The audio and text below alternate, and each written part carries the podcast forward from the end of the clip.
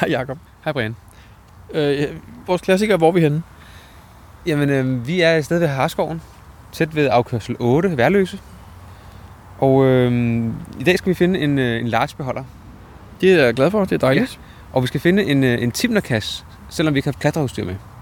Ja. Og jeg ved godt, at jeg ikke er så meget for klatre ude udstyr, ikke? Jo, det ved jeg, men øh, den her large-beholder, den er øh, terræn 1 og sværhedsgrad 1. Tror så, Så, du, vi kan øh, finde den? Jeg håber det. Øh, faktisk, øh, så står vi og kigger ned på vores biler. Bilerne holder vel cirka hvad, 30-40 meter herfra, Jacob? Ja. Hvordan vil du forklare det, når vi står... Øh, jeg kan faktisk også se kassen om lidt. Den er to meter herfra. Fordi jeg troede ikke, den var så tæt på. Okay.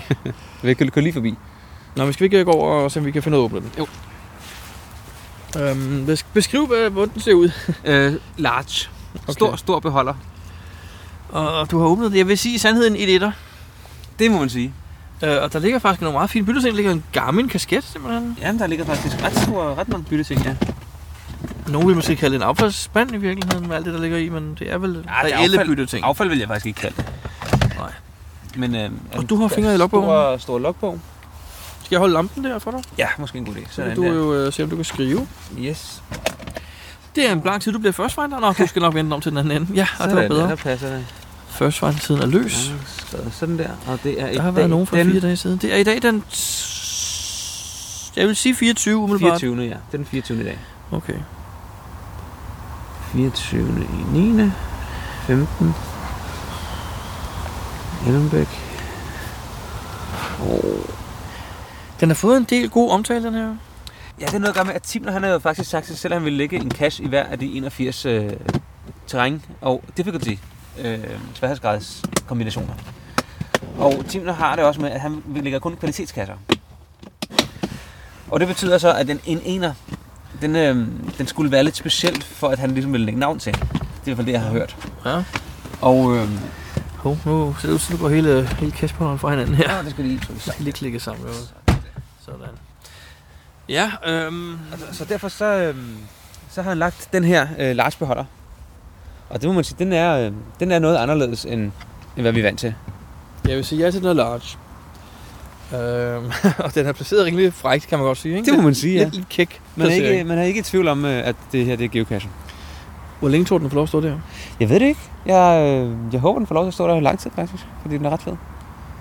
Det er okay. Giv du et favoritpoint her, Jacob? Nu ved jeg jo, du er lidt i beknep. Ja, det, er ikke, det ved jeg faktisk ikke helt. Øhm, det kunne godt være, der faldt et, øh, et, et favoritpoint af i den her. På den frække placering, faktisk. Ja, nej, det må jeg lige overveje. Jacob, vi er så også i gang med en podcast. Ja, og det må være nummer 86, vi er i gang med. Ja, lad os komme i gang.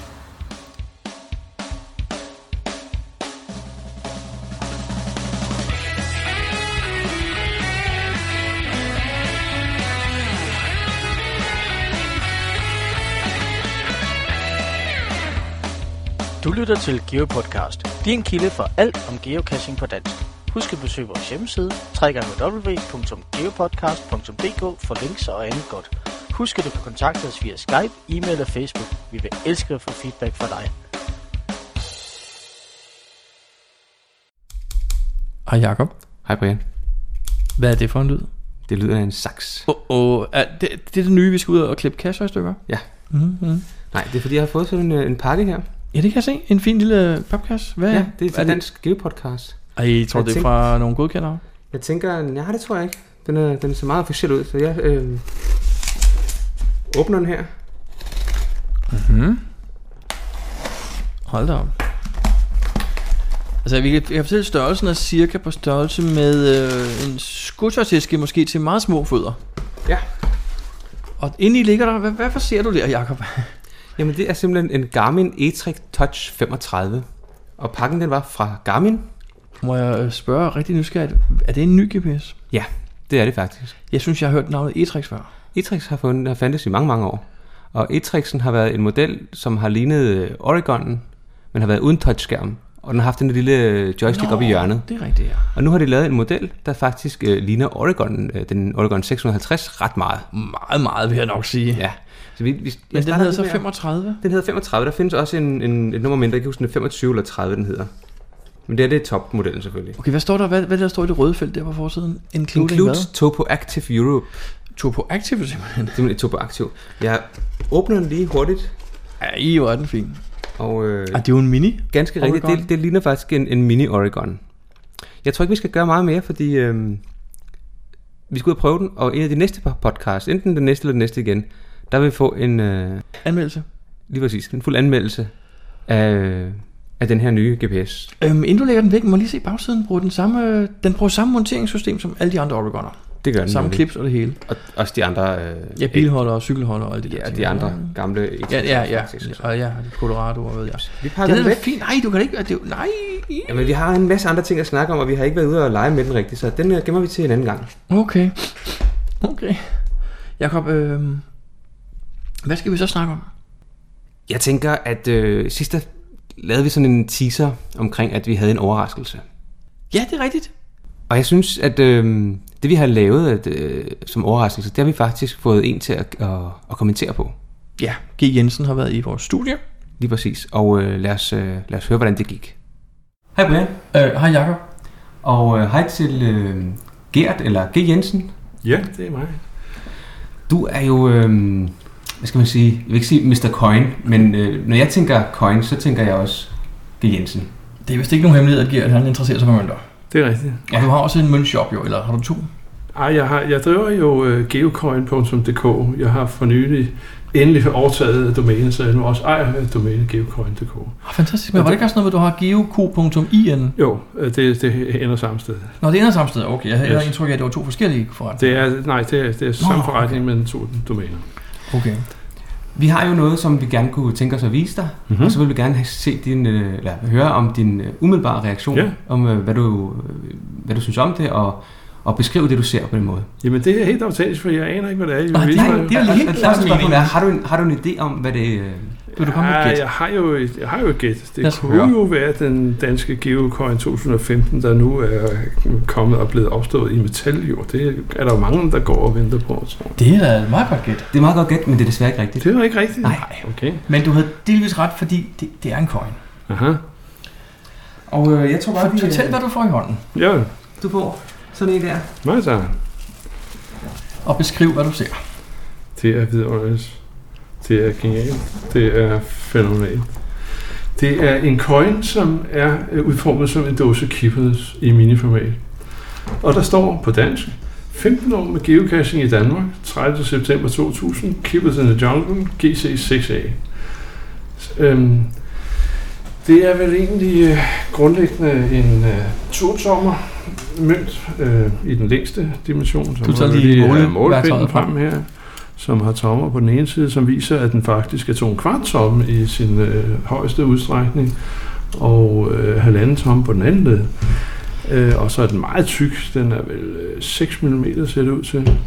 Med mange øh, ret øh, inspirerede detaljer, som får den til fuldstændig at ligne en helt autentisk dåse keepers. Jeg tror, den her lille mekanisme, som man på den virkelige dåse bruger til at, at trække låget af med, simpelthen er påsat. Den er, er i hvert fald helt, øh, har en helt 3D-virkning og helt Den- øh, fritstående. Den er påsat. Den er påsat simpelthen, ja. Og det, man er helt overbevist om, at man, kan, at man, lige, man næsten kan løfte den op der, og så, og så åbne dåsen her.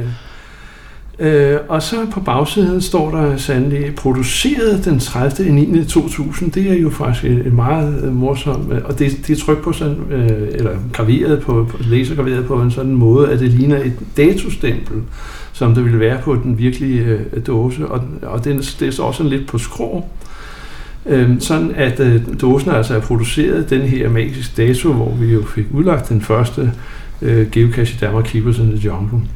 Og hvor i der naturligvis var en dåse Keepers, det er, jo- det er jo det, som er hele fidusen med, med den her korn.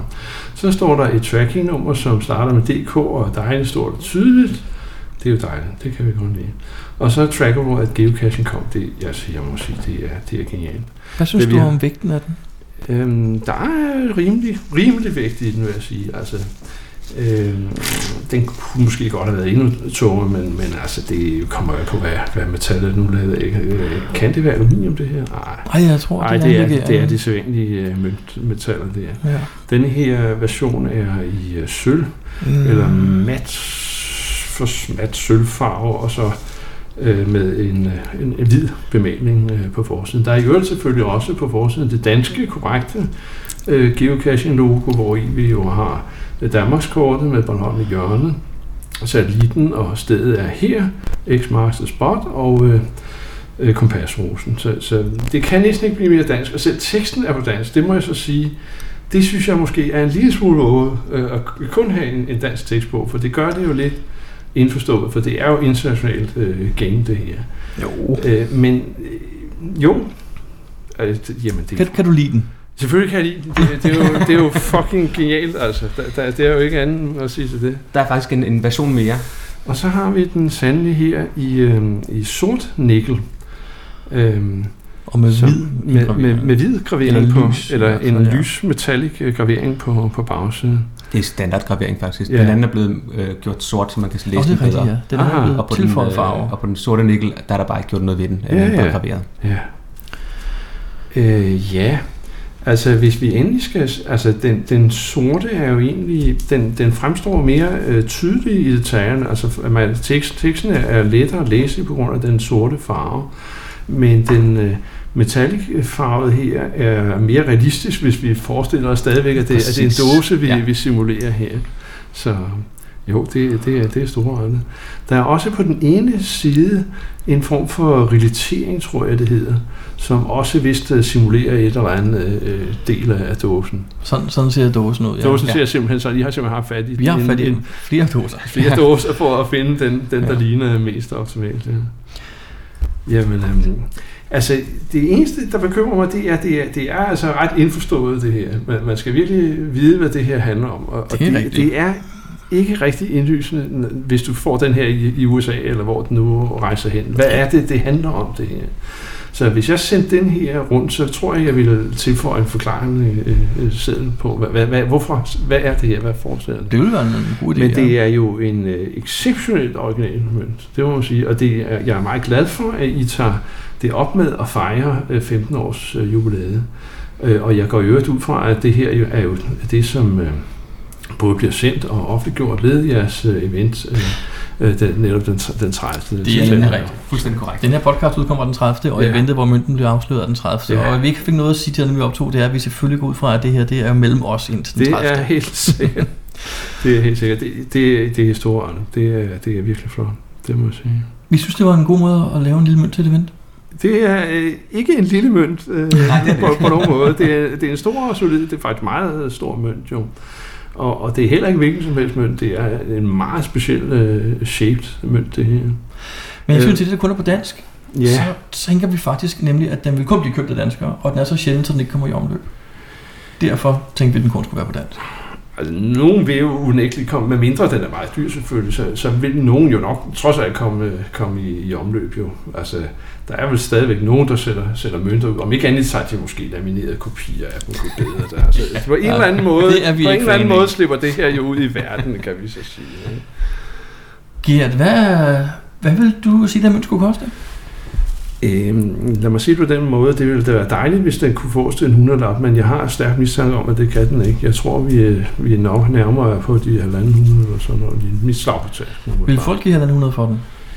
Øh, ja, det tror jeg egentlig godt. I, i betragtning af, hvor, hvor unik øh, den er, øh, og, og, og hvor, hvor unik dansk det er, og hvor, hvor, sp- hvor specielt det er. Men selvfølgelig, jo tættere vi kan komme på de 100, øh, frem for de 150, jo bedre, vil jeg sige. Men, men prisen bør nok ligge i det, i det lav, jeg synes. Okay. Altså kan den Mm. komme under 100, øh, er endnu bedre, men, men, men det er jo bare min øh, private filosofi. Øh, Ud fra, ud fra øh, ud fra det her med, at jeg godt kan lide, at at mønterne skal udbredes og ud og rejse, og flest muligt skal have mulighed for at lege med. Ja, selvfølgelig, men, men hvordan, øh, hvordan, Hvordan vurderer du den? Hvordan, hvordan vurderer du, prissatte hvad, den? hvad, ja. den. Jamen, det er jo i hvert fald noget med størrelsen. Altså noget, der er stort og tungt og solidt, øh, det, det betinger umiddelbart en højere pris end en mikro. Altså hvis du er til et internationalt øh, coins øh, swap, så bytter du en mikro over med en mikro, altså du by, eller måske endda to mikroer for en øh, normal størrelse. Okay, gør man det? Det kunne du, jamen det, det er sådan helt øh, normalt. Jeg var til et øh, i USA for eksempel, hvor vi, øh, folk kommer, jeg vil gerne bytte dem her. Okay, så har jeg har de her, og så har jeg nogle mikroer her. Okay, de der mikroer, dem kan du bytte med nogle af mine mikroer for eksempel. Okay. Så man ligesom holder sig lidt inden for størrelse, størrelseskategorierne der. Og det er altså øh, umiddelbart Og større coins er typisk dyrere Ja, end, øh, ja, det vil jeg end små sige. coins. Og noget, der er sat på øh, Og, så, ekstra. og, så, og der er nogle ekstra. Den der, den der, øh, hvad hedder sådan en anordning? Og vi kaldte den under, under hele øh, processen, som har taget lang tid. Hvad var det, vi kaldte den? Kaldte vi den ringen, tror jeg. vi Ja, øh, kaldte en den. ring, en, en, en, træ, en træ, optræksring, Trækring eller måske. åbningsring. Åbningsring, der har vi det. en åbningsring. Ja. Det er jo en, det er allerede en ekstra feature, og den der øh, meget specielle øh, formgivning der, det, det må jeg sige. Ja, så, så, så det, det er mit slag på tanden. Så, så jeg er da meget, meget spændt på, hvad, hvad I kommer op med. Vi kan så afsløre for dig, at prisen bliver 85 kroner. Det var dejligt. Hvad synes du om det? Det synes jeg er fedt. Det glæder mig meget, fordi øh, det, det er endnu bedre, end, end det jeg sagde før. Øh, så det synes jeg, øh, det, der tror jeg altså stadigvæk, øh, der er mange, der gerne vil være med øh, på den spor her. Så det synes jeg virkelig er, er altid. Det, Det mener du godt, vi kan sælge det kan jeg godt. Det er, det er jeg helt sikker på. Det vil ikke afskrække folk. Det tror jeg. Nej. Ikke når det er så unikt så, som, som det her. Men det er dejligt at høre. En ting, der undrede mig lidt øh, i jeres seneste podcast, det var faktisk, jeg var lige ved at ringe til jer, eller skrive til jer om det, Øh, det var, at I virkede sådan lidt øh, forvirret over det der med dåsen. Altså, der var, altså, som om I ikke anede, hvad den der dåse var for noget, som, som, jeg, som var blevet fundet over ved The Original Stash. Nå! Øh, og, og, det undrede mig ret meget, fordi jeg tror faktisk selv, begge to, I har rørt ved den. Det er jo, jo the, Den, der O- rejser rundt nu, the ikke? OCB, The Original Can of Beans. Jamen, det er rigtigt. Øh, som, Men- Men, som jo er indbygget i et øh, glas, som- glaskabinet ja, det er glas, rigtigt. simpelthen, øh, og er nærmest blevet et heldigt objekt, der, der rejser rundt øh, til, til Jamen, events. jo. men det, jeg nævnte, Så det, det det er stod derovre. OCB, så, så, så det, det, det, virkede, det, det var ligesom om i, i, i men- programmet, at I overhovedet ikke anede, hvad den der dåse Nej, men- øh, var for noget. nej, øh. jeg tror, der er noget men det var andet, måske fordi- bare det indtryk, man, man fik af det. Nå, fordi at et stykke tid efter den her plage kom op, Ja, så var der nogle mennesker, der var ude og grave lidt i jorden bagved, ja, og fandt en gammel rusten fladmagsdåse, okay. som de mente faktisk var det original, original OCB. Nå. Fordi, men øh, der, var findes, det, jo, jeg lige der findes nævnte. jo en, en videooptagelse med ham der, var det ikke Ulmer? Han, han hedder? Jo, Dave Ulmer. Dave Ulmer, ja, som er med på den der ekspedition der, hvor de forsøger at redde stumperne, og hvor han øh, på, på video bekendtgør, dette er den dåse, som jeg har, har lagt i. Nå, okay, men det Øh. kan være, jeg har misforstået historien. Det er mange år siden, jeg læste den, så da vi stod derude, nævnte jeg den bare lige. De andre, de lignede to spørgsmålstegn, og så kom der ikke rigtig mere ud af det. Der, nemlig. der, der, findes, et, der findes et videoklip med, med Ulmer Ah. der, hvor, hvor, hvor de er ude og, og grave, og grave Okay. resterne op. der.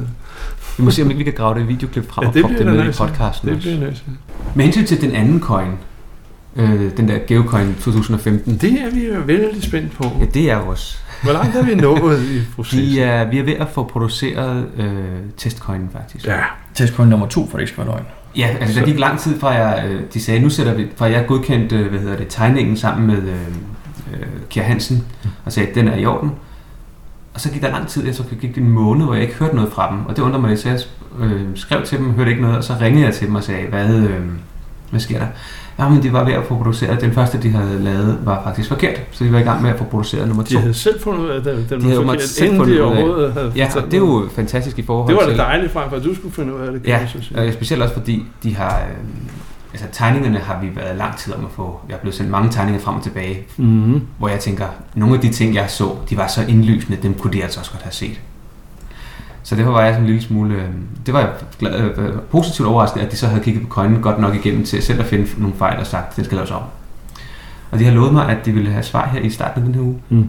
Så jeg, jeg, nu er det jo tirsdag, så jeg håber da, at øh, i morgen måske jeg får et svar. Eller måske... Jeg, indtil videre har jeg sagt, at billeder mm, til starten var godt nok, men det kan godt være, at jeg vælger at sige, øh, jeg vil gerne have coinen i hånden. Det er jo Men, det, øh, man, man, man vil så gerne videre i projektet, men på den anden side, altså, der er ikke noget som den helt virkelige ting at have Nej. den i hånden for at kunne afgøre, er det nu rigtigt det her, eller Præcis. er der alligevel et eller Specielt- andet, der vi ikke kan se på bedre. Specielt når, jeg, når de var så mange problemer med den der tegning. Ja, Øhm, så derfor så tror jeg, at jeg vil få den i hånden. Det kan godt være, det tager en uge mere. ja, så, må, så, må det, altså. jo, være det. Altså, så må det jo være det. ja. Præcis. Så, men jeg glæder mig lige så meget som øh, alle mulige andre, tror jeg, Ja. for, for at se den. Ja. Og så, lige snart jeg har den, så, øh, så vil jeg også åbne op for, for bestillinger. Ja, Og øh, billeder af den selvfølgelig på Mhm. mm. Facebook og alle mulige medier selvfølgelig. Så ja. Men jeg tror, det var det. Ja, Mange tak. tusind tak, fordi Jamen, du det- spørger Du dig. ville, øh, og fordi du ville komme forbi her med kort varsel. ja og, øh, jamen, I er meget velkommen. Jamen, det var jo G. Jensen, der fortalte om, øh, hvad hans indtryk var af vores coin. Ja. Og tak til Gert for det. det var rigtig hyggeligt. Han Ja. ja. var på besøg. Jakob, hvis nu vores lyttere sidder og tænker, hvor de kan få sådan en coin fra, hvad, hvad skal de så gøre? Jamen det er sådan, at vi har oprettet en øh, lille coinbutik, Mm-hmm. Øh, på et gadehjørne, eller? Øh, ja, det har vi sgu ikke rigtig råd til, tror jeg. Men en lille webshop, Mhm. hvor vi vil sælge coins, som øh, vi selv producerer. Coins og trackables. Altså ligesom i gamle dage, da vi startede med kun at sælge Copenhagen Coins. Ja, lidt i den, der dur faktisk.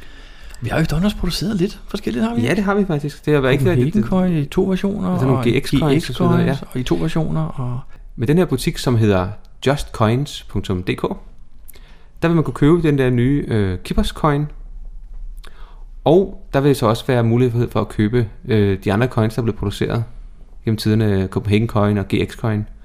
Og, øh, og hvad vi nu finder på at producere øh, fremover. Du er jo i gang med at lave en øh, Danmarks Coin 2015. Det er rigtigt, ja. Tror du, den kommer i shoppen også? Den bliver solgt, den bliver solgt øh, separat. Nå, Den bliver holdt helt udenfor. Det er ikke... øh, Og det er fornuftigt nok. Det, det er et, et non-profit projekt som sådan jo, så justcoins.dk, hvis man vil have en Kippers coin. Hvor mange er der lavet? Vi har lavet 150 af hver. Der er, der er hvad hedder det, sølvfarvet, mat sølv, og så er der sort nikkel. Så det vil sige 300 i alt. 300 i alt, ja. Og prisen? Prisen var, som vi hørte i, øh, i indslaget med Jensen, 85 kroner stykket. Så det hedder bare, det hedder justcoins.dk. Lige præcis. Geo Podcast. Dansk Geo Podcast. Jakob, øh, hvad har du lavet siden sidst? Jamen, det er jo meget øh, kort tid siden sidst, så ikke rigtig noget. Øhm, eller jo, faktisk. Jeg, vi har været i øh, Esbjerg og holdt et teknikevent, og Nå ja, øh, i forbindelse med det har vi øh, taget en øh, lørdag af- afsted og har geocachet i Syddanmark, hedder det, øh, regionen. Ja. Ja. Vi, f- vi fandt en masse øh, Wilson-kasser omkring Vejle, Kolding, øh, Vojens. Jeg altså tror, det er det område, vi og bevæger os Ah, Vojens i. var vi vel ikke helt nede ved. Jo, det var faktisk okay. øh, øst for Vojens, Nå. at øh, nogle af de der kasser lå, vi var hen til. Okay. Og det gjorde vi sammen med øh, Sangild og Sangilds. Mhm. Ja, det var en rigtig fed weekend, det var det. Det var det. Og vi fandt faktisk en kasse, og øh, vi fik faktisk også optaget noget. Vi har til faktisk optaget en masse små klip. det. En masse, siger du. Vi fik optaget nogle små clips. Ja. Vi kan tage dem her. Øh, jeg står her sammen med Jakob, Jakob og Torben, og hej. Hej. Hej. Hej. Hvorfor står vi her? Vi står her, fordi vi er ude efter en geocache, som hedder noget med National Treasure, og det er der jo så mange, der hedder, men den her, den er altså nede i øh, omegnen omkring øh, Haderslev. Og vi er kommet til Waypoint 2. Øh, men høre, hvordan gik det på Waypoint 1? Det, vi, fandt, øh, vi fandt det, vi skulle finde. Helt af os selv. Det var lidt pinligt. Det, øh, ja, det gik meget hurtigt med at få ja. fat i noget hjælp, tror jeg. Det var lidt for Ja. vildt faktisk. lige pludselig så en, der hed Brian, han, han gav op, og så ringede han. Ja, ja, ja, det synes jeg også, det var sådan, det Jeg var. synes bare, det var lidt mærkeligt, at der stod en ting og lå noget andet, og det var forvirrende. Ja. Ja. Men, og så stod der telefonnummer til ejeren jo, så var det jo oplagt. Nå, vi står ved Waypoint 2. Hvordan går det med det? Vi har fundet Øh, noget. det går og- blandt andet sådan, at der står to øh, damer med kikkert og råber til os, hvad det er, vi laver, og øh, øh, i det hele taget øh, øh, øh, giver noget uro i forhold til bare at stå her og løse en øh, rimelig svær opgave. Har I uh, snakket med damerne? Nej, jeg har vist noget op til dem, som, som Jakob nu står med i hånden, øh, Jakob Picht, øh, som vi godt kan sige er et dokument med nogle forskellige ting, der skal løses, for ligesom at markere over for dem, at vi står altså ikke og laver noget med narko eller herværk, vi står faktisk og laver øh, skattejagt. Øh, det er muligt, at det her, de er i hvert fald gået ind fra deres altan nu. Så vi kan konkludere, enten har de ikke mobiltelefon, eller også så er de gået ind for at ringe til politiet. Øh, nå ja, de kunne selvfølgelig ringe til politiet herude fra. Men altså, vi tager gerne imod politiet, så fortæller vi, hvad geocaching er. Der står jo på dokumentet, hvad telefonnummeret til ejeren er, så alt er jo Ja, ja, ja. ja. åbent. Nå, men øh, vi skal jo videre. Hvor mange trin? Tror vi, hvor mange trin den er på? Øh, Det kan jeg ikke huske. Nej, det ved vi ikke rigtigt. Nå, men den er, den er meget sjov, øh, men den er også lidt vanskelig. Så vi er ikke sådan lige... Vi skal lige tænke over det her. Jeg skal jeg bare stå her og vente imens? Vi eller skal lige have lidt jeg- arbejdsro. I skal have arbejdsro, Vi skal simpelthen? have arbejdsro. Ikke? Du kan jo hjælpe med, Brian. Men Jeg står og holder op der, eller? Ja, men den kan du slukke lige om lidt. Okay, så. Geo Podcast. Dansk Geo Podcast. Jakob, Jakob og Torben. Jeg skal lige sige, det er Torben Sangel og Jakob Sangel, der er taget med os på tur i dag, Jakob. Ja. Digt. Nu er vi færdige med National Treasure. Hvad synes I? Hvem er Altså, altså, først? jeg synes, den var meget sjov, men jeg har jo heller ikke en eller anden gigantisk svensker at sammenligne med, med af samme navn. Så jeg synes, det var en, en sjov øh, sådan flerstep øh, mystery. Jakob Sangel, hvad siger du? Jamen, øh, en rigtig god, øh, mange øh, nye ting, jeg ikke har set før også, øh, og, en, og en flot slut, slutkash. Bestemt. Jakob Pigt, hvad siger du? Jamen, jeg synes også, det var en rigtig god cash. Ja. Jeg, øh, problemet er, at jeg havde jo den der svenske, som er en, øh, en, en noget anden øh, øh, længde. Ja, der er Og, mange, mange så, så derfor så, så havde jeg en eller anden, øh, en, et eller andet sted, i, havde jeg, havde jeg tænkt, at det var øh, noget i samme stil. Og det var jo egentlig forkert. Ja, det er Øhm, forkerte... Det var forkert, at, at, at, at, at, at tro det. Jeg havde jo ikke... Øh, så. Jeg, Ja. jeg, jeg, havde- jeg, jeg, havde regnet, jeg havde regnet med, at den var længere. Ja. Men jeg synes, den var rigtig god faktisk. Der var øh, den, Fine den, opgaver. Den, ja, nogle gode opgaver, og det passer mig godt med, med filmen. Som øh, jeg, jeg har set, men jeg ikke helt huskede sådan så godt. Nå, så er jeg nødt til at spørge mig sidste ting. Får du et favoritpoint? Pigt? Ja. Sangels? Ja, hvis, hvis jeg har nok. Og Torben Sangels? Øh, jeg siger det samme som min bror. Hvis I har nok. Ja, fordi i modsætning til dig, Brian, så har vi ikke øh, et kæmpe lager forråd af favoritpoint, vi bare kan dele ud af. Og nu har vi fundet en anden en, som var skidegod i dag, som vi jo slet ikke har optaget noget med, men øh, som er noget med juleaften den 15. december 2014 eller andet trekant. Øh, som, som, ja, som var skidehammerende god, og den, altså, den, var, den var en tand sjovere og mere original end den her. Okay, hvis nu vi Så finder hvis 20 jeg skal kasser give i en- alt på turen, så har du to at give ud af. Tror du, så den her får? Det, Det det kommer kommer sgu an an på, på. at de Ja, har det er lige præcis. Du kender selv svaret. Ja, nej, jeg ved det ikke, fordi jeg har stadig 985 point at Ja, give ud af. godt Jeg er for meget nær med dem. Ja, det er godt. Nå, Okay, tilbage til studiet. Geo Podcast. Dansk Geo Podcast. Øh, hej Jakob. Jakob, øh, vi står ude i en øh, stykke skov. Ja. Sammen med Jakob og Torben. Og øh, den hedder Nøglen er Nøglen. Ja, det er det. Vi har set en 3-4, måske endda 5 af dem. Sådan over i Så mange har USA. jeg ikke set, men øh, Jeg har jo, set et par den stykker har film jeg også, også oplevet. Så vi vil ikke rigtig blande os, de får lov selv, ikke? Jo, det synes jeg. Men umiddelbart, øh, hvad synes du? Den her, den har en lille ekstra twist, som jeg faktisk ret godt kan lide. Ret godt lavet. Ja, den er rigtig sød. Så, øh, ja, Jakob og Torben, øh, hvordan går det? Ja. Vi tænker. vi skal... Øh, Vi skal lige lige... Det er sin chance. den hedder Nøglen er nøglen. Så derfor så må nøglen have noget med Umiddelbart nøglen et at sandt gøre. udsagn. Nå, jamen vi vender måske tilbage senere, Hvis, hvis vi kommer længere. når det kommer længere. Torben, hvordan går det? Får du åbnet den nu? Øh, det håber jeg satan gerne med, du. Ah, for fanden. Nej. Jo! Jo, for helvede! Den er åben! Kassen er åben! Sådan. Sådan. Kassen er åben. Og det var nøglen af nøglen. Okay. Det var vildt. Den var sjov. Hvad siger du, Jacob? Også lidt Jamen- irriterende. Det var sjovt. Det er mest, at vi Det var- står her og, og prikker til jer imens, ikke? Jo, jo. Og Jo, jo, det Brian hjælper har ikke på stået det. op, fordi han ikke har fået ordentligt tøj på, fordi Du kan ikke Brian har ikke så meget erfaring med geocache, så han har ikke fået nok tøj på. Og derfor så står han og fryser og skynder på os. Så så bliver man jo lidt stresset. Ah. Nej, nu får det til at lyde som om det er... Ah. Øh. Øh. Får den et favoritpoint, hvis I har. Ja, altså, vi har. Øh, ja, jeg vil gerne give den en favoritpoint. Altså, det vil jeg gerne til alle dem, vi har fundet i dag. Øh, men det kan jeg ikke. Jeg giver for dig så. Tak. Jeg skriver i loggen. Det er givet for Sangel og Sangel. Tak. Geo Podcast. Dansk Geo Podcast. Og hvad har du, øh, hvad har du ellers lavet, Brian? Har du mere end, lavet mere end bare den der weekend der? Jeg var med på turen, men udover det, så har jeg faktisk været til et event inde i København. Okay, hvad, hvad er det for et event? Jamen, øh, det var, øh, det var en meget succesfuld dag for mig. Jeg vidste godt, at jeg havde fri fra arbejde. Heldigt nok, ikke? Ja. Jeg havde planer, at jeg ville tage til det her event. Det var noget med en englænder, man kunne møde inde ved Churchill-parken. Okay, ja.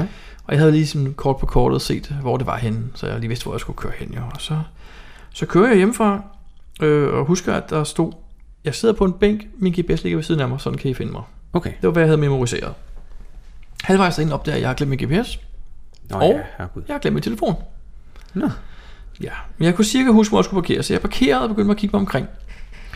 Øh, Jeg havde taget lidt min lille Segway-ting med der, så jeg, jeg, øh, jeg smuttede rundt i parken lige og kiggede på bænken, om der sad nogen med en GPS, og det gjorde der ikke. Nå. Så tænkte jeg, "Nå, det var den der, du ved, den- den der rundt om hele kastellet jo. Så jeg tænkte, Ja, ja, det er ja. måske på en af de andre sider, så jeg kørte op på hele den anden side og tilbage igen, og der var heller ikke nogen med en GPS. Nå. Hmm. Så tænkte jeg, okay, enten er der ikke nogen, der har mødt op, eller så har jeg misforstået det hele. Når nu er jeg her, så kan jeg lige godt lige gå ned og, lige- og kigge på min kasse nede ved den lille havfru. Ja. Så jeg kørte derned for lige at kigge, og så sad der faktisk en dame, kunne jeg se, en ung dame, på huk, og var i gang med at lokke kassen. Ja. Så jeg begyndte og sagde, hej, øh, hej, fedt, du gider at finde min kasse, øh, hvad synes du om den, Øh, hej, hej, og hvad laver du? Og det var sådan en tysker, hun var enormt sød. Jeg fik faktisk helt lyst til at besøge Tyskland, men hun øh, jeg spurgte så, øh, jeg har glemt min GPS, og jeg har glemt min telefon. Kan du ikke lige prøve at se på din app, om der er et event i nærheden? Og så kiggede hun sådan, jeg har godt set, der var et, jeg vidste bare ikke, hvornår det var. Og så kiggede hun, og så var det der, hvor jeg havde, det var faktisk cirka 5 meter fra, hvor jeg havde parkeret min bil, kunne jeg godt se på kortet. Okay. Og så sagde hun, ej, er det nu? Jamen, det kan være, jeg lige kigger over. Men så kørte jeg så hurtigt tilbage og fik øje på den her gruppe på 4-5 mennesker, der stod lige ved siden af min bil. jeg kendte bare ikke nogen af dem. Nå. Jeg havde jo regnet med at se nogle kendte ansigter, men Ja. ja. det var simpelthen, jeg kendte ingen af dem. Øh, den engelske vært fortalte jo så, at hun faktisk øh, havde kigget på Street View, og der var en bænk på det sted, men i den virkelige verden var bænken væk. Ah. Og de havde faktisk godt set, at jeg kom og parkerede, og tog min Segway-ting ud og kørte min vej. Det stod sådan, ej, hvor er det smart sådan en ting der, og så kom jeg tilbage en halv time senere og sagde, hej, er det her, der er event? så helt fantastisk. Tyskeren kom dog desværre ikke. Hun var ellers øh, ja, meget velkommen.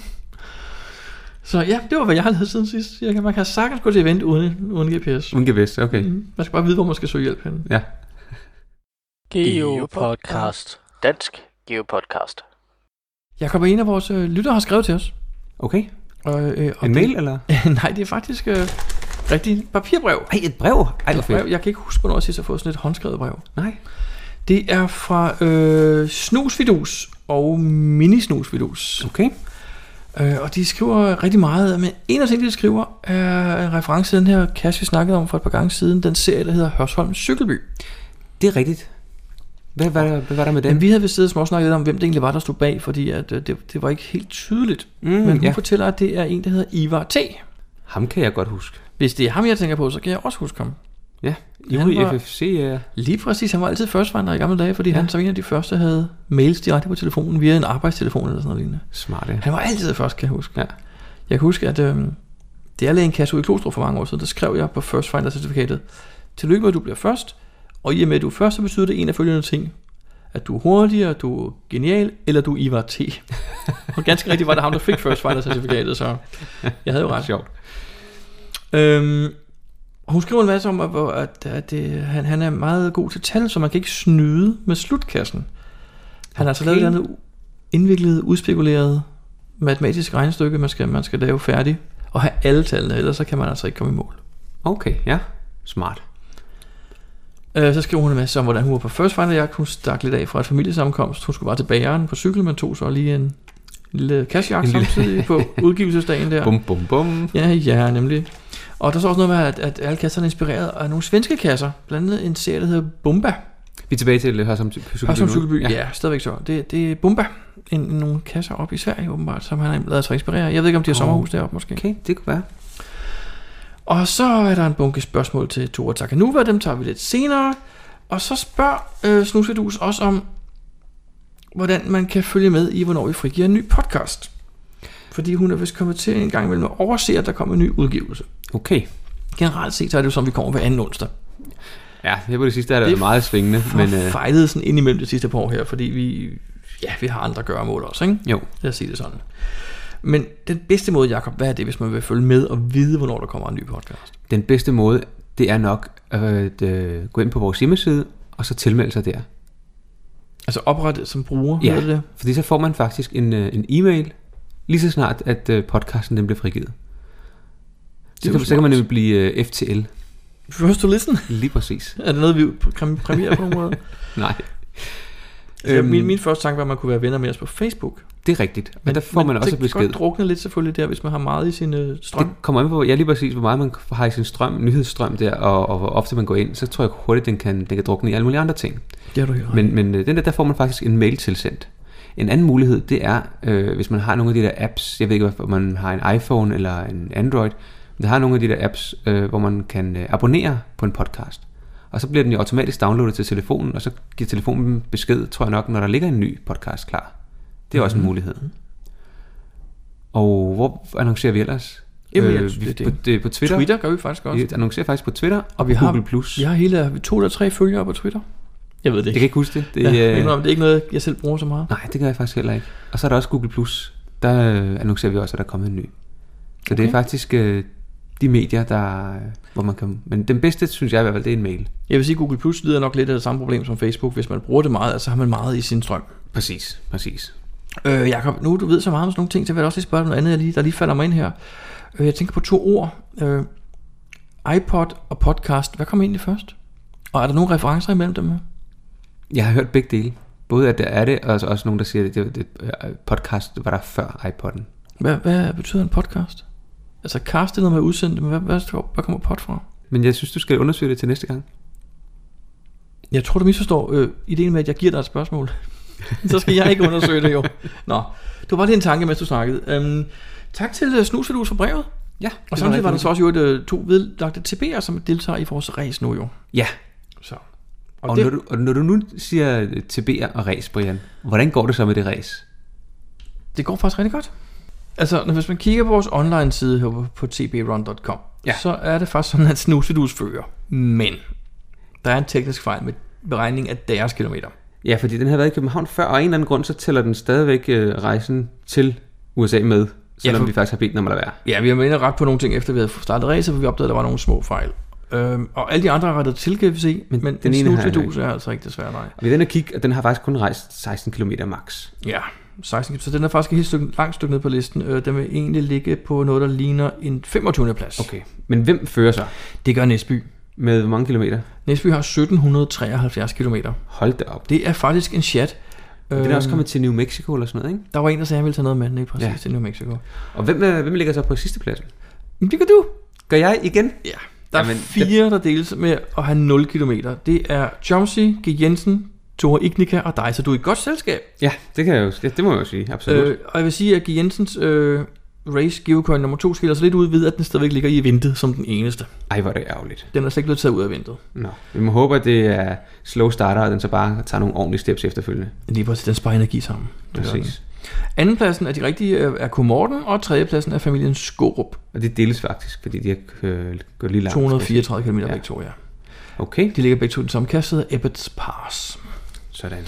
Så det var lige udviklingen i vores race. Det ser spændende ud, og jeg håber lidt, at, at den vil rette den sidste til med, øh, med, med snusviduses kilometerantal. Ja, ellers så må vi manuelt øh, rette det til efterfølgende. Ja, til allersidst. Altså, Og den, der tæller antal lande, det kigger vi først på øh, om et godt stykke tid, fordi der er et stort arbejde i at tælle dem sammen nemlig. Ja, det gør vi manuelt på en eller Ja, anden det er måde. manuelt, så det, det gør vi nok måske kun en, en, en midtvejs øh, status om tre måneders tid. Og måske, når vi er færdige. Også, ja, måske. Okay. Bare for at gøre det nemmere for os selv. Jamen, det var spændende. Det- Jeg synes, det er spændende at følge sådan en race lidt. Ja. Så øh, held og lykke til alle deltagerne. Geopodcast. Dansk Geopodcast. Sidst der fortalte vi, at vi har været i øh, Geocaching HQ, Det er rigtigt. Det har vi. og øh, vi sagde også, at det der interview, vi havde lavet, det ville vi tage den her gang. Det er rigtigt, og det gør vi selvfølgelig. Jeg synes, vi skal spille vores øh, optagede interview her, og så kan vi bagefter lige komme med en kort øh, dansk oversættelse. Det synes jeg, vi skal gøre. Hej Jakob. Hej Brian, hvor er vi henne? Vi er hos Geocaching Headquarters i dag, og vi øh, har et møde, og vi skal sende, spille alle de her spørgsmål, som vores, lyt- vores lytter har sendt til os. We are here together with, Christy Weckner. and what is your uh, role here at uh, Geocaching HQ? I am a business development manager, so I get to work on the fun programs and promotions that other companies want to do with geocaching. Perfect. Uh, we have a few questions from the listeners, and the first one is Do you have any plans for developing Where I Go? For instance, a new builder would be great. Do you know anything about Where I Go? I do. Right now, the company has decided to focus on geocaching and to improve that and perfect it for the community. So, where I go is definitely still under our umbrella, but we're not actively working on making changes to it. We are talking with um, a community group about possibly handing over uh, development to them, but we don't have any formal arrangements yet or any formal announcement to make. Okay, will it still be part of geocaching? all of that is yet to be no no plans are in place at this time Okay. The next question is um, What is the future of challenge caches? Rumors are talking about a badge achievement system. Can you tell me anything about that? Is that just a rumor? um, that's a rumor right now challenge caches are as you probably know on hold for one year and we are having an open discussion with community members asking for ideas and feedback and at the end of that period so check back next year with us um, we hope to have a more efficient system um, kind of make challenge caches a better product, like a better experience for the end user, as well as something that is easier for the community volunteer reviewers to to review. Okay. Another question. Will there be any new cache types coming out soon? Uh, people are missing the challenges, and the block part is now gone. Will there be anything new instead? At this time, we don't have um, plans for a new cache type. I know there's been discussions here and there about what might come next. And regarding Block Party, um, since the current Block Party just ended, uh, we don't know what will be next for 2016, but we'll do something. Our goal is to make it something more global in nature that more community members can enjoy. Uh, Geocaching HQ is open to the public, and we can see people any day of the week. Let us know when you want to come visit. People can come visit our lobby, log the HQ geocache, get a tour. Um, but in terms of actual block party replacement, we don't have that defined yet, but hopefully something that the whole community can enjoy and not have to come to Seattle for. That sounds good. Definitely. Can you tell us anything about your short and long term visions? Um is bigger always better? Is the question. And I, I know the guy who asked this question, i- he means it's like a double meaning because you know the cache container is bigger is better, but is ground speed getting bigger? Is that better? Um, personally, I don't think bigger is always better, and I believe the company takes a similar stance. Bigger is not better. We would, not necessarily better. Um, we aren't looking to grow to a certain number of geocache containers out there or anything like that. We are more focused on improving the quality of the game, so better caches and a better user experience for the players. Um, as you guys already know, there's lots of areas that we're working on improving right now just to make a better experience for new geocachers who are coming in and learning, as well as existing well seasoned geocachers. Things like um, we just came out with the message center. And that was something that people had been asking for. Even when I went to mega events, people would say, We want a way to contact each other in real time, a better notification system, a better way to chat with people who are out geocaching as a group with us. Um, so that came about based on feedback that um, geocachers had given us. We have um, souvenirs are another thing like that that we often get feedback from the community. We want more souvenirs. When are you going to come out with my country or this country? We want a souvenir. So um, we're not announcing what the next ones will be, but we do have plans to roll out several new souvenirs in the next few months. So stay tuned for that. Okay. Another question is uh, the intro app is very limited. Why doesn't it access uh, multi and unknown caches? Because uh, when when I if I take a new player out to show the game and they cannot take a multi, why is that not in the intro app? Um, so the intro app is a work in progress. It's designed first to make a better, easier user experience for a brand new geocacher.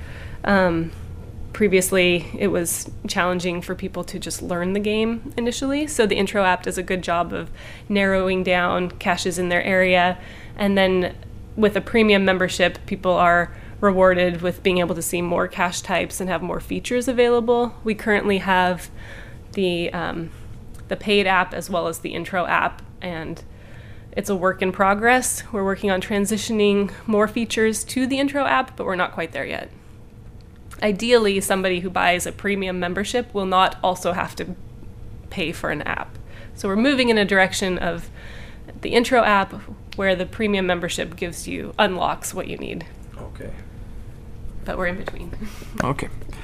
Then there is another question about. The question is Will there be a new historical virtual cache? Just like, you know, an Earth cache where someone will see and, and approve the questions, but just for historical reasons instead of geological reasons. Have you thought about that? Um, that is something that we've thought about. Several groups have contacted us saying that they like that idea as well. Uh, so we l- like the idea of it, but there's no plans to move forward on um, on that right now. Uh, what is the likelihood of having a GPS maze in Denmark within the next three years? Will that be possible? Forgot the three years part on here. Um, so the, there's currently in, in the Czech Republic they have a GPS maze right now, which is the only one in Europe right now. So if Denmark is interested in reaching out to those folks and seeing if they could have it travel, um, that would be one option. Or the other option is to recreate a GPS maze that is just for Denmark. But it would need to be of the same same quality or higher than what is in Prague. I think that's it. Thanks for your time. Yeah, of course. Do you guys want to finish the tour? Ja, yeah. det var Christy. Det var det. Øh, jeg jeg vil kort lige komme med et lille referat af, hvad hun sagde. Ja. Christy fortalte først øh, angående Where I Go, som vi spurgte om, at de har overvejet at øh, overdrage det hele til det, de kaldte et community. Altså en gruppe på nettet, øh, så det nærmest blev sådan noget fælles udviklet noget. Community development, altså at, at de vil give det fra sig, men stadigvæk have det under sine vinger, sådan så det stadigvæk ville kunne være en del af geocaching, men de vil ikke selv stå for videreudviklingen. Ja. Det tror jeg på en måde er en god idé. Det lyder som om, at det, der så er en mulighed for, at der sker noget med det. Lige præcis, men hun endte også med at sige, at der er ingen officielle udmeldinger endnu. Nej. En meget officiel øh, politikerkommentar. Ja. Så spurgte vi om challenges. Ja, det er, vi, det, er, det er der mange, der går og venter på. Altså, hvad må der sker med dem? Ja, hun sagde jo, som I ved, så er der et år, hvor det er lukket midlertidigt. Men det, de håber på at gøre, det er, at de vil udvikle et bedre system, der giver nogle bedre oplevelser for folk, og samtidig gør det nemmere for godkenderne at, at håndtere dem her, for det er åbenbart et problem for godkenderne også. Jamen, de bruger vist øh, sindssygt meget tid på at øh, reviewe challengekasser og øh, disputter folk imellem, om de øh, må lukke eller ej og sådan nogle ting. Ja. Men der var heller ikke nogen officielle udmeldinger endnu. Nej, men øh, det var faktisk muligt at blande sig i debatten på det amerikanske forum, så vidt jeg kunne forstå. Det, det er en, en proces, hvor de, har, øh, hvor de snakker med, med brugerne om, øh, om, hvad de har af idéer. Ja. Så spurgte vi hende om, de nye, om der var nogle nye cash-typer på beding, noget nyt på vej. Og hun sagde, at de havde ikke nogen planer officielt endnu, Sjovt nok. men blokpartiet i 2016 var jo lige, øh, eller i 2015, det var jo ugen før vi var der jo. Det var Ja. ja. netop slut, og det var det sidste. Og de havde da snakket om, eller tænkt på, at i 2016 ville, ville det blive mere globalt, forstået på den måde, det ville foregå flere steder i verden samtidig. Ja, hvad det nu end finder på i hvert fald. På den side- måde, så kan mange flere jo deltage, i stedet for at man er tvunget til at rejse til Seattle. Ja.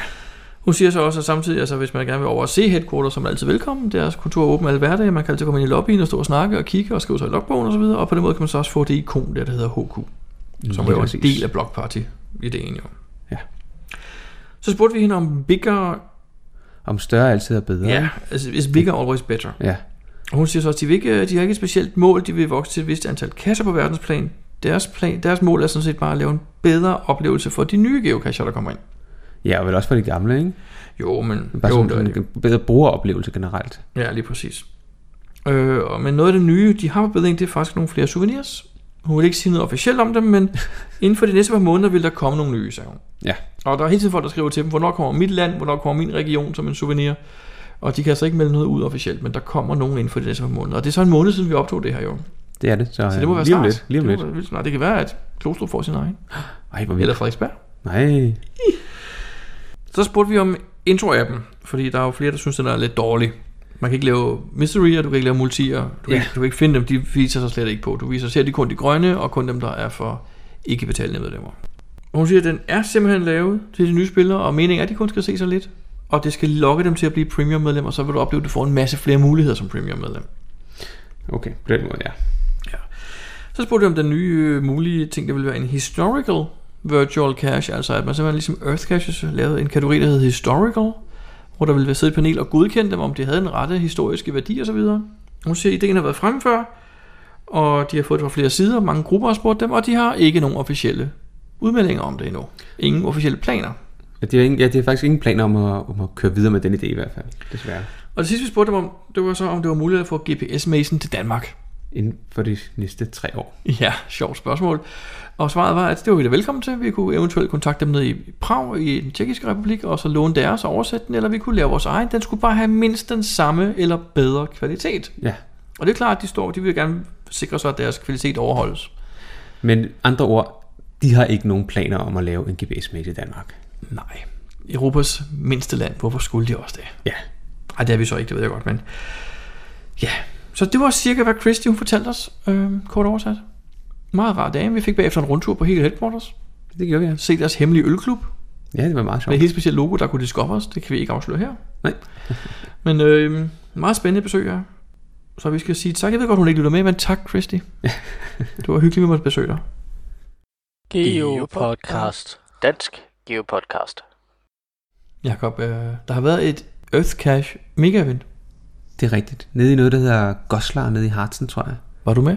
Nej, der er flere, der har spurgt, om ikke øh, jeg skulle med, eller vi skulle med faktisk. Men øh, vi havde andre planer. Vi havde faktisk til teknikevent i Esbjerg, vi lige havde skulle afviklet. Det var samme weekend, ja. Det var, ja. det var også en god weekend, jo. Absolut. Jakob, øh, Claus har været dernede, eller en lollik ja. har været dernede, og han har sendt os to lydfiler. Det er rigtigt. Skal vi ikke lige tage den første? Jo, det er, øh, mens de er til øh, meet and greet. Det er meget det der tema, ikke? Altså, nu er Så nu, er du- nu er du faktisk på, ikke? men mange steder, hvor Hej Charlotte. Hej. Hvor står vi henne? faktisk er hekse I Tyskland. I Tyskland. I Goslar. I Goslar. Hvad laver vi i Goslar? Vi drikker øl. Vi drikker øl. Og hvorfor drikker vi øl? Fordi vi er tørstige. det kunne også være, fordi vi er til et lille meet and greet event i forbindelse med eventet, der kommer i morgen. Vi er selvfølgelig til meet and greet. Hvor mange er der her? Tror vi. 150 200 mennesker. Der var over 200 tilmeldt. Nede midt i Goslar by. Ja. ja. Og i morgen skal vi... Skal vi til event? Ja. Til Earthcash. Earthcash event. International International. Og det er mega event. Og det er et mega event også. Ja. Det er rigtigt. Det, er det. det bliver spændende. Det bliver rigtig spændende. Tak. Jeg står her med Mik Blatt og med Rose. Rose Frederiksen. Rose Frederiksen. Hvorfor er I kørt helt hernede til Hartsen til Goslar? Men det er jo fordi, det er fjerde internationale Earthcaching event, og det er jo første gang, det er i Europa. Øh, de tre første har været i USA, har jeg lige fået at vide, og det bliver de næste tre måske også, så er det jo ikke sikkert, man kommer til det. Nej, det er rigtigt. Og så ligger det jo sådan forholdsvis tæt på Danmark. Det er rigtigt. Ja, det er jo ikke så, langt. Fire, fire og en halv times kørsel og, øh, og lidt stav, så er vi fremme. Ja, det er rigtigt. Men de der ørestkasser, er der noget specielt ved dem? Nej, men der er mange her. Der er mange. Vildt mange. Ja. Det er, man, der er jo to kilometer, så er man ved den næste. Det er fuldstændig vildt. Ja. Der ligger 150 lige her rundt omkring. og jeg ved- Så Rose Frederiksen får ikke tømt Goslar for ørestkasser? Det gør de ikke. Nej, nej, siger man. Det gør de ikke. Nej. Tak. Og den næste lydfil, han har sendt, det er jo så med... Øh, Det med, og jeg vil ikke sige opfinderen måske, men, men øh, ham, der har startet Earthcaching faktisk. GeoAware kalder han sig. Ja, hans navn han hedder Gary Lewis, og det er ham, der startede det med at lægge den første Earthcache, og øh, fik det implementeret hos øh, Groundspeak. Han fortæller om det hele i interviewet, øh, så vi spiller interviewet her, det er små 6 minutter, og så bagefter øh, kommer vi med en lille oversættelse af det. det Ja, fordi de han vigtige er, han er punkter. jo ikke, han er ikke dansker jo, så han Nej. snakker engelsk. Yes, så vi... Så. Lad os høre interviewet først. I'm in the middle of Goslar in Ramelsburg, together with a very special man who knows a lot about earth caches. So who am I, am I together with now? Uh, GeoAware. Um, I, uh, my name's Gary, and I was the person that set up Earth, the very first Earth Cache and the Earth Cache program. Cool. Where was the first earth cache? So um, I set up the first Earth Cache in January 2004 on the east coast of Australia in a national park on a little headland that sticks out into the Pacific Ocean. Um, yeah, that was the first one that was set up. And so was that set up by you alone? Or Ah, no, I set that up with my seven-year-old daughter, who's uh, who's now at university. So Oh, it was um, it was a fun thing that we learned learned how to geocache together, and then we set this this uh, special type of cache up. Um, it was a virtual, and then we had meetings with geocaching.com, who made the decision to. To actually set up a cache type that was called Earth Cache, and then it was the original was converted to the Earth Cache. So um, yeah, so that's how it all started. And then what did happen? Just can you say a few words on what happened with uh, with earth caching from when you started on, and then the next coming years? Okay, so so we set up the first cache, and then we set up a couple more in Australia, and then we um, I was working in the United States, so we set up some in the United States, and then they weren't publicised by geocaching.com or, or by us, and it was just people visiting them, and then people writing to us and saying that they wanted to also set up um, an Earth cache, and we developed a set of guidelines for other people to set up the caches, and then it really took off from there. Um, and then when, within 12 months, we set up the Earth Cache Masters program to reward people who were visiting Earth caches, and that really p- put the Earth Cache process, you know, into full speed. And the the very first year, we we we hoped that we would get 500 caches, and we had 1,500 in the first year, and it's been growing exponentially every year since then. Yeah. Do, do you know exactly how or approximately how many active Earth caches we have around the world right now? At the moment, there's about 20,500 active Earth caches, but uh, that was like yesterday, you know. So I, I go and look, and that we might be at 21 21,000. yeah. But you know, for every Earth cache submission, eh, we go through quite a process. About half the Earth cache submissions that come in, the people haven't ever even looked at the guidelines, so they get rejected. And then, you know, the people that have looked at the guidelines and followed them, they get published very quickly. And then, eh, you know, there's a, quite a number where the review team, we have volunteers now all around the world, work backwards and forwards with the cache uh, owner to develop the Earth cache to make sure it meets the guidelines and then it gets published. Do you have any idea how many reviews you have done or there has been done? You know, it's in the order of 100 to 150,000 submissions that we've reviewed over time. And um, for the first uh, for the first six years, I, I was doing all of those myself. Then we then we built this this team. So there are now reviewers all around the world. They are almost all of them were geocache reviewers to start with, with geology background, who've been converted to the dark side of earth caching, who now look after the earth cache review process. Yeah, you. Well, I guess that if you have reviewed so many caches and there are quotation mark only 20,000 20,500 active, there must have been more active Earth caches Oh, that's yeah. been closed down. Do you know why? Yeah, absolutely. You know, a- an Earth cache requires maintenance. There's no container, there's no logbook, but the maintenance is constant and ongoing, and that is the emails that come in to you as the cache owner from people who visited the Earth cache.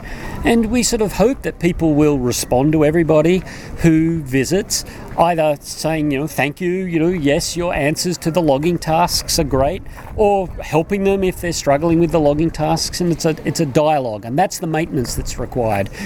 And people set up Earth caches, and I don't think they realize, I think they set up an Earth cache, think, there's no container, there's no logbook, so there's no maintenance. And then they start getting the emails. And I think uh, over a period of time, people turn around and archive their Earth caches because they're not willing to put the effort in. And Earth cache requires that effort. But that effort can be very fun and very interesting and very rewarding, both for the cache owner and the people that have visited. I totally agree with you as an Earth cache owner. I do. Gary, could you say just a few words on what, what's going to happen as the next big thing in, in Earth caching or what's happening right now? So, um, you know, the big thing for us at the moment is uh, the launch of the Earth Cache Academy. It's an online learning center that caches can go to, uh, onto and learn about aspects of Earth science.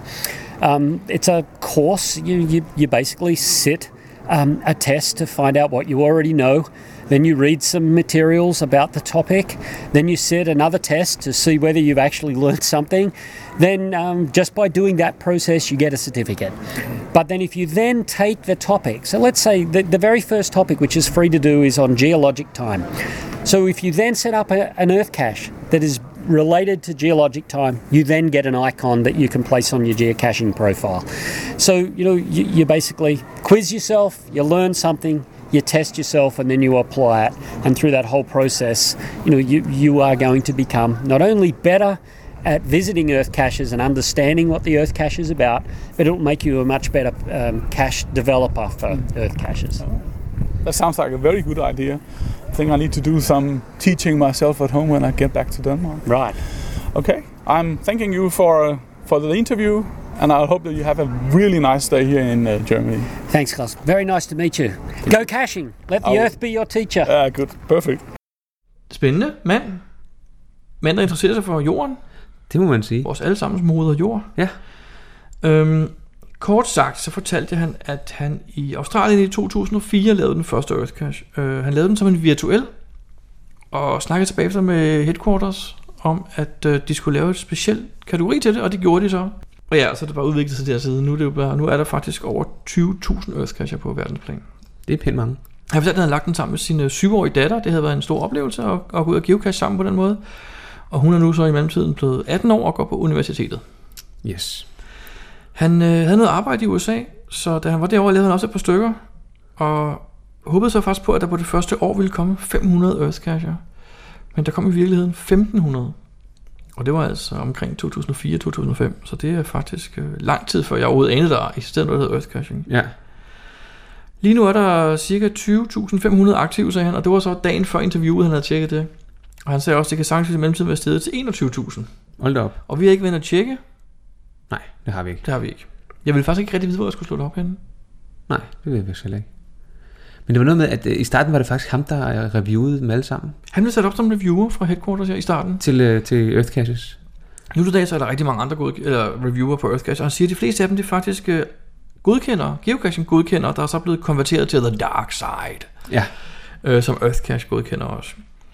Øh, han fortalte, at øh, dem, der lægger dem ud, cirka halvdelen af dem læser slet ikke de guidelines, der findes. For der står jo ret præcis, hvad der skal til, for at det kan blive godkendt som en Earthcache. Ja. Og han siger, at halvdelen af dem læser dem en gang først. De sender bare noget ind og får det afvist. Fantastisk. Spild af tid. Ja, det er da synd. Og han har personligt gennemlæst et sted mellem 100 og 150.000 indsendte Earthcacher.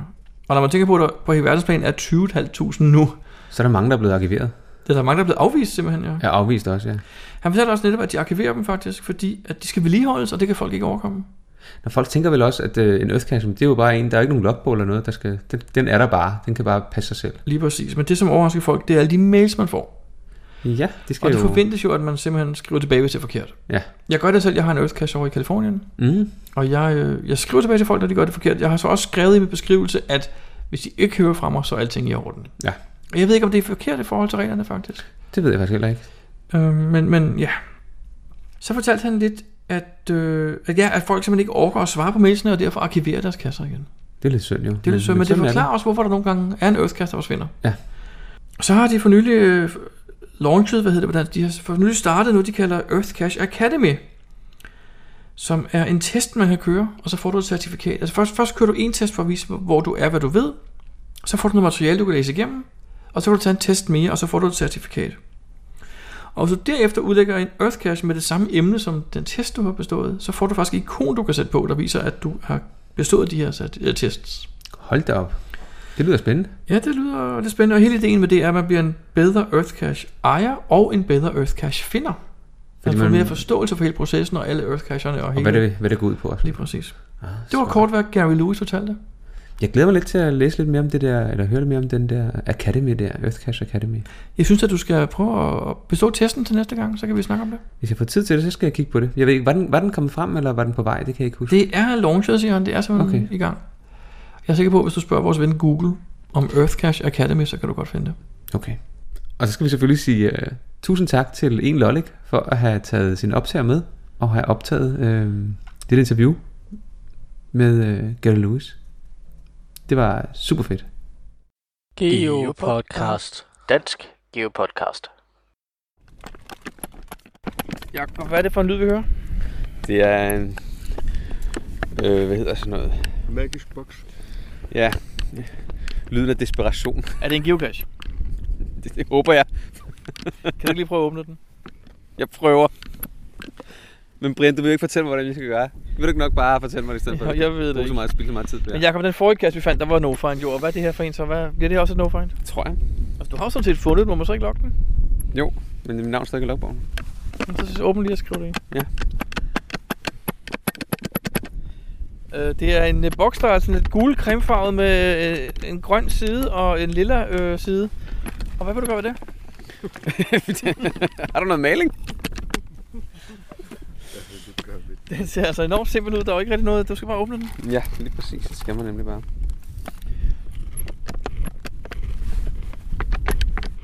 Torben, du har også haft fingre i den. Hvordan gik det for dig? Øhm, det gik skide godt, bortset fra, at jeg ikke fik den åbnet. Og Jakob, hvad har du givet den et forsøg? Jamen, jeg var helt sikker på, at jeg fik den åbnet, men, men jeg har ikke fået den åbnet alligevel. Altså, vi kigger på en træboks. Øh, ret simpel. Den ser ikke ud til, at der er noget strøm i den eller noget. Den er bare skruet sammen og malet, og så står der no tools på den ene side, og så står der op i gavlen af den. Og Jacob, nu tror jeg, du er ved at have den. Har du den nu? Nej. Nå. Jeg tror, du skal ryste den lidt mere. For et par år siden, da jeg var ude med jer to, nej, det var nok kun et år, halvandet år siden, Det kan jeg godt huske op ved der, Allerød. øh, der var det, at Jacob han lige pludselig gjorde det rigtige ved en. Ja, den vi fandt op ved Allerød. Det Ikke var ret en langt boks, fra. vi skulle have åbnet. Og du var sådan, må jeg lige... pst?" Og så gjorde du et eller andet rigtigt. så Og lukkede du den igen. Og så kunne du ikke huske, hvad du havde gjort. Så hvis du Det lige er pludselig rigtigt, gør, ja. hvis du lige pludselig gør noget rigtigt nu, så øh, ikke Så noget med at lukke lukker den du igen. den ikke Fandt igen. vi ud af, hvad det var dengang? Ja, for vi måtte jo åbne den igen, så vi kunne få logbogen ud. Ja. Du åbnede og Vi lukkede fandt den ud bare. af den. Det var noget med at dreje den rundt, ikke? Det var noget med at dreje den rigtige vej rundt og tilbage eller sådan noget. Ja, ja, jeg kan sgu ikke huske det. Nej. Nå, men Jacob, vi vender tilbage senere, hvis du åbner den her. Hvis du ikke åbner den, så var det her slut på vores podcast. Vi ses om 14 dage.